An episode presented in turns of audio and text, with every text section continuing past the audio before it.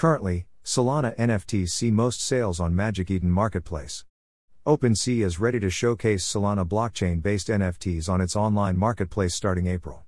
With this, OpenSea will expand its blockchain support to include a total of four networks Ethereum, Polygon, Klaytn, and Solana.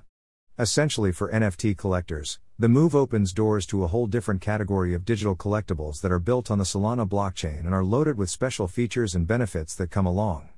OpenSea has posted a short video on its Twitter handle, confirming the development. The best kept secret in Web3, OpenSea captioned its video that showed people asking the NFT marketplaces questions like when Solana?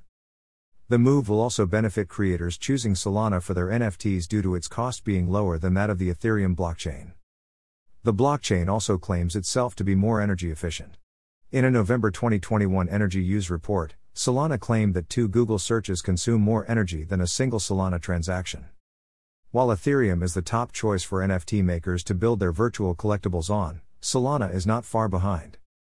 As per data tracker CryptoSlam, Solana ranks second in all time NFT sales.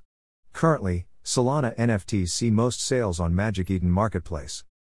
The speculations around OpenSea opening support for Solana had begun making the rounds since the start of this year. Reverse tech engineer Jane Manchun Wong, in January, had spotted codes in the OpenSea algorithms that hinted at its Solana tests. The sales of NFTs reached $25 billion, roughly 184,700 crore, in 2021 as the speculative crypto asset exploded in popularity, data from market tracker DApp Radar showed. In recent days, the competition in NFT sales has risen with the launch of other NFT marketplaces. In January, newly launched LooksRare Marketplace had recorded a sales volume of $394 million, roughly 2,912 crore, within just three days of its launch.